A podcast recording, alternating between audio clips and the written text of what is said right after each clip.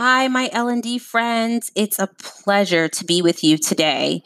We are going to be talking to Marisa Franco for our second episode. She is an expert on friendship and how to connect with others. During this really unique time in history, it's been so important to stay socially connected, even though we're not physically connected. Whether it's in the personal environment or your work environment, connection is just really important for helping to create a successful working relationship especially when you are trying to design for your learners. You want to think about how can we bring people together? How can we help them to have a more productive and successful working relationship so today we're going to be joined by Marisa Franco, and she's going to give us some golden nuggets, I call it, to help us make the most of this time in the virtual environment and stay connected. Let's join Marisa now.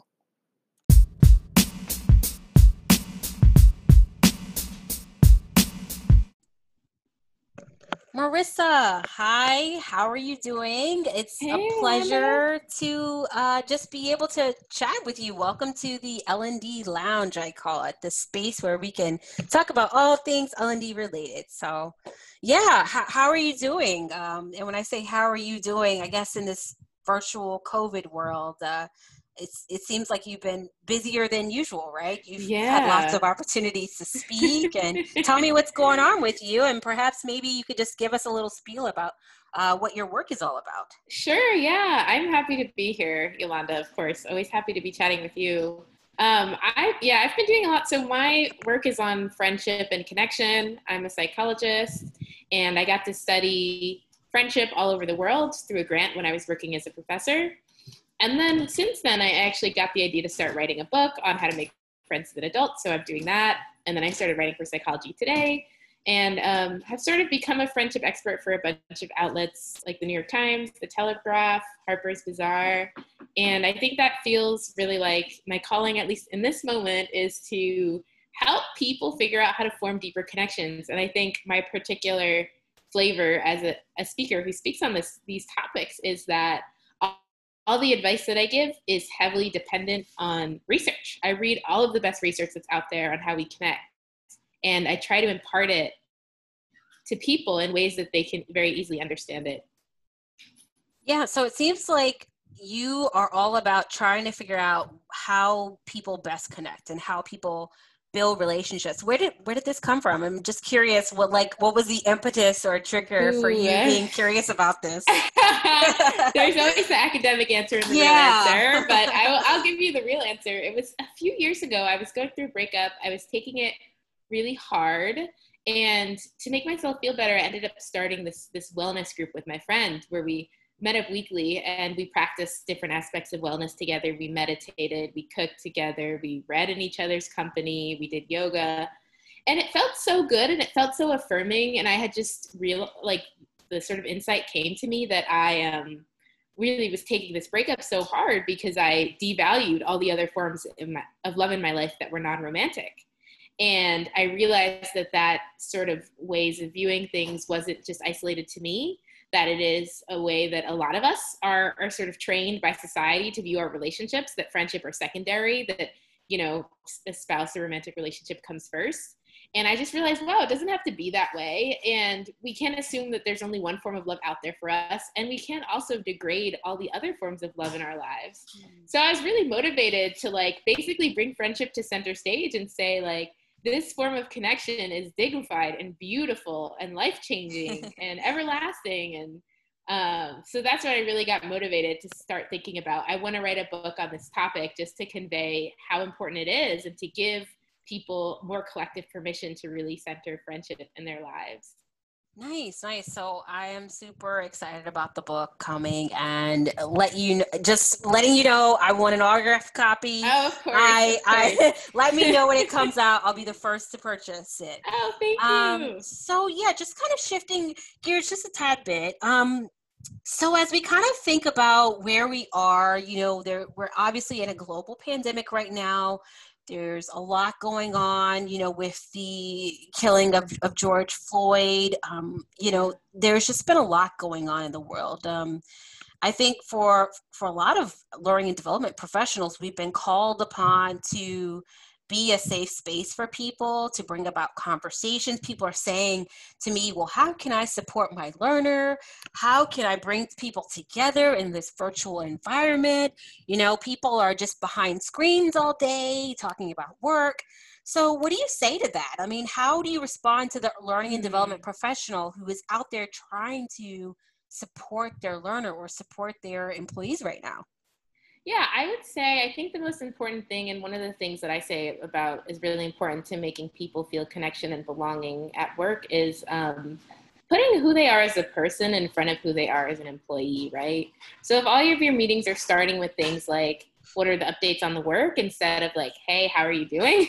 let's have an honest check in. Like, whatever you're going through is okay. Like, let's acknowledge that these are really hard times really difficult times. It may be hard to be as productive as usual and um, we can we can face that together. And really just showing that like hey i care about you as a human being and letting your employees take the lead when you ask them like what can i do to make this all a little bit easier for you and a little bit easier on you?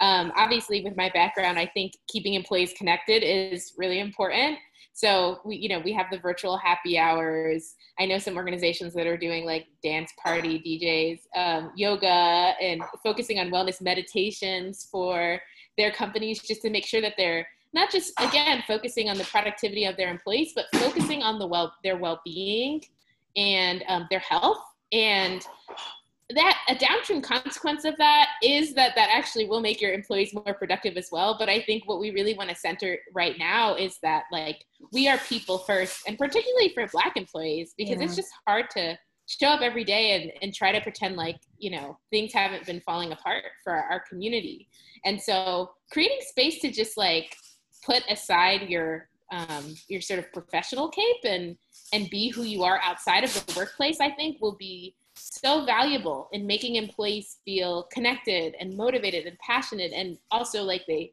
belong at your workplace. Yeah, yeah. So it seems like just acknowledging that human experience that we're all kind of going through this together. Um, you know, one of the questions I actually had, I asked um, I knew this was coming and I asked some of my learning development friends, like, what questions do you have for someone who has a background uh, similar to yours, you know, Marisa? And one of the questions was, you know, if they, this person is a manager um, and they're trying to have a conversation about wellness or self-care they're trying to just you know open up and connect with their employee how do they do that and i've been surprised but I'm realizing some people just don't know how to start that conversation. Like, how are you is usually met with, I'm fine, thank you, how are you? yeah.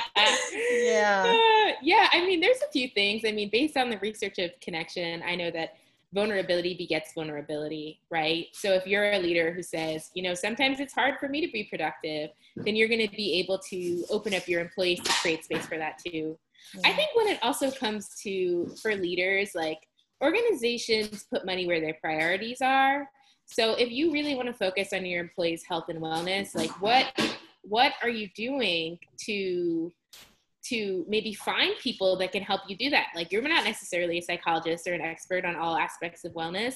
And so putting money into professional development that's focused specifically on employees and employee wellness. And um, you know, like I mentioned, like those those yoga classes or those meditation classes or you know even a how to cope with stress presentation like all of those can be really helpful at this at this time.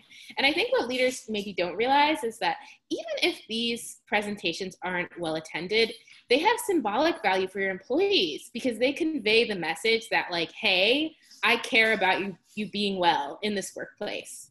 And so whether they show up or not, it's still going to make an impact because I know we're, we're talking about Zoom fatigue right now. Right. I have a hard time showing up to another video meeting and I certainly get that, but just a, a reminder that like it's it's important for people to have the opportunity and the option whether they take it or not. Yeah, so it seems like to, to answer this question, you're saying less about starting this conversation about mental wellness and more so about just acknowledging that we can access resources outside of ourselves. So exactly. it's not the conversation, this person's bearing the burden of how do I start this conversation about their mental wellness? And I've never done this before, and this is fearful, and you know, and all of these emotions that come with this heavy topic because you don't know how someone's going to respond. I mean, you're not yeah. a psychologist. So I right. think you're what you're saying is find those resources, whether it's an EAP or a yoga class or someone like yourself coming in and doing a training. Um, there are tons of resources that they can access. Exactly. Exactly. You're right on the money, Yolanda. So, so what types of trainings have you been doing recently for those who perhaps are managers or learning and developments within their or learning and development professionals within their organization? What, what have you been doing lately on that? Yeah, so my trademark training right now, I'm actually giving a talk on this tomorrow, is just how we stay connected while virtually. And um, I guess you had a piece of that, Yolanda. Yeah. But it's, it's interactive and it shares the best research as to how people can stay connected even while in a virtual setting. Yeah, one of my favorite, um, I like the little snippet that you shared with me um, where I got to actually be immersed in. Um, one of my favorite things is the intimate connections. It's kind of like those moments where you are talking about something other than work and it's just exactly. so refreshing yes. I, I, just found it did people say that to you like oh this feels this feels nice to not just talk about work during your work day and to have yeah. that humanity acknowledged so have you been doing so when you approach the conversation i was actually surprised i was like oh wow this is not an icebreaker about me as a professional this is an icebreaker about me as a as a person. And that that for me was very insightful marisa that you did it that way. Hey, yolanda. Yeah that's actually based on some research that mm-hmm. finds that um, generally the more time we spend together the closer we feel to one another but that's not actually true at work. The more time we spend among our employees we don't necessarily feel closer to one another. Huh. and i think what's really going on there is that when we focus on just work we are not bringing our whole and full selves. And i think that that sort of sharing of who we are that story sharing is what makes us feel closer to other people. So when i say like we have to put our who we are as humans first i think sometimes that honestly requires putting work to the side. Like let me just get to know you as a person right now and that's tied up to who you'll be in this workplace but like let me show that i genuinely value you as a person. Right right I mean, there are so many nuggets here that I could just sit on, reflect on. I just, I love saying, like, let me sit with this right now. um, because I was thinking all this time, like, no joke, this is insightful for me, even during this, this show. I've been thinking all this time, well, geez, I'm spending hours in these Zoom meetings, and certainly I've become a better uh, colleague to these people, and they see me as Yolanda, the person, and Yolanda, the professional. But now that I'm hearing you talk about this, you're right. I think perhaps they are just seeing me as Yolanda the professional because every day as a black person in America, I probably don't even realize it, but I'm censoring myself. So I'm trying right. to, it's almost like you try maybe perhaps to show up as your authentic self, but perhaps some of that is not just showing up because you are concerned you're like can i trust this person but exactly. i guess that that trust is what you're saying is built up over time yeah through these personal interactions right. by doing these little icebreakers or or other things i guess that you do during your training um, where people can kind of bond with one another yeah, certainly. And um, you know, it's not all about just us on us to to just share whatever's on our mind, but the question is like, do our employers set up a space where we feel like we can do that? So there are some companies that are very upfront right at the beginning at their onboarding. Like we want to bring we want to see you bring your whole self to work.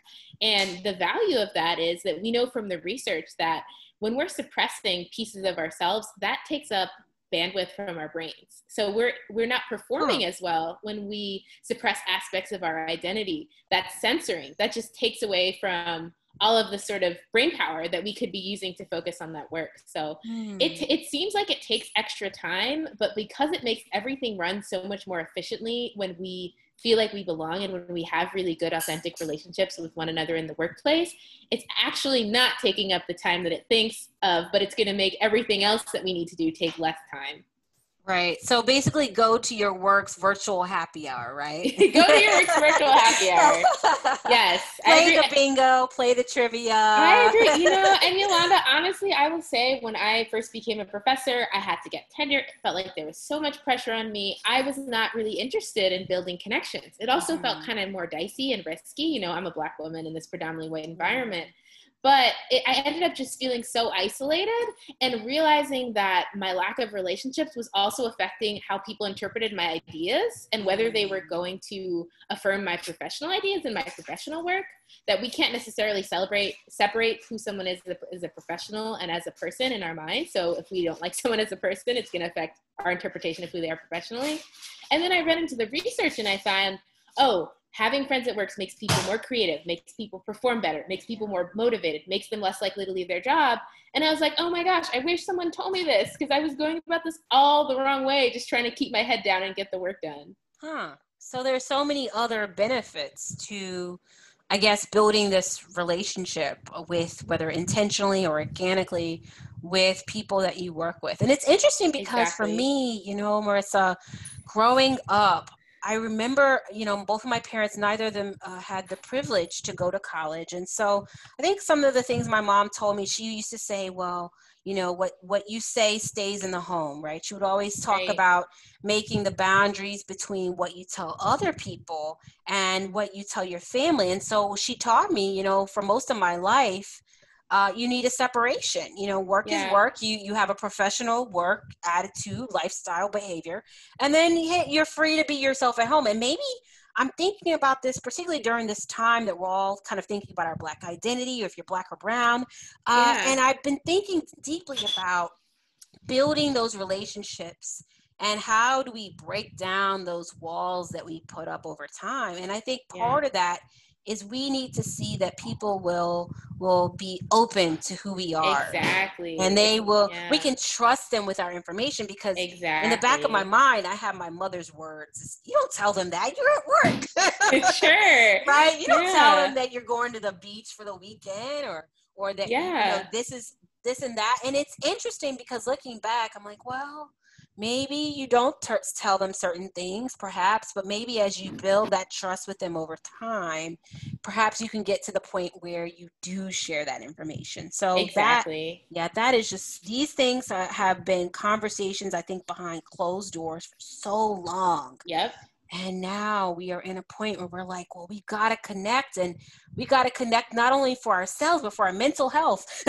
exactly. Yeah. You know, yeah. and I think what you're saying is real. And I think also common to a lot of black people on the job where i think that advice comes from somewhere right because historically we haven't necessarily been safe to put our guards down and be ourselves um, that that can come with many consequences for us and i you know i think there is first of all, we need to we need more granularity as to what it means to um, to form connections at work because often people hear that and they're just sort of like, oh, being vulnerable at work, like that's inappropriate. I'm not going to share my deepest, darkest secrets in the workplace. And I'm like, I'm not necessarily telling you to do that, mm, but it okay. might start with, hey, this is what I actually did this weekend instead of I'm fine. You know, yeah. like me and my partner are planning a trip on July 4th, um, and this is where we're going. Like sharing some information freely that couldn't be used against you. If this was published in a headline, it still wouldn't be used against you, but it's still a form of opening up. And so we can start with that as we're building trust over time and the last thing that I wanted to say about this is that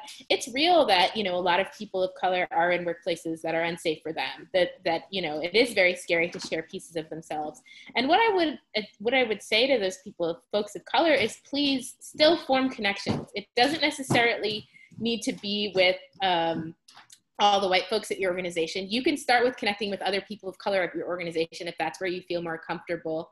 It's this concept called restorative niches. Um, in this article that I was reading today, where basically we need these restorative niches, and what they do for us is they allow us to recharge and have more energy to do what we need to do in our lives, and we need to find that at work too, and we find that in relationships. Mm, restorative niches. Restorative okay. niches. All right. I'll have to look that up, do my research. you are leaving all of us who have listened to this podcast show today with a lot of gold nuggets. So let's let me tell you, this is going to continue. This conversation, I hope, is going to continue offline, um, whether it's um, between you and I or those who listen to the show and reach out to you. By the way, how do they reach out to you, Marisa, if they want to learn more about your work and about your training opportunities or opportunities to connect with you? Of course, yeah. So my website is Dr. Mar- D- drmarisagfranco.com. That's D R M A R I D R M A R I S A G F R A N C O. Um, and those are that's also my uh, handle on Instagram and on Twitter. I have a YouTube channel, Dr. Marisa G. Franco, and I actually have a connection school there, which is it's about five weeks program that you can do with other people in your life to deepen your connections.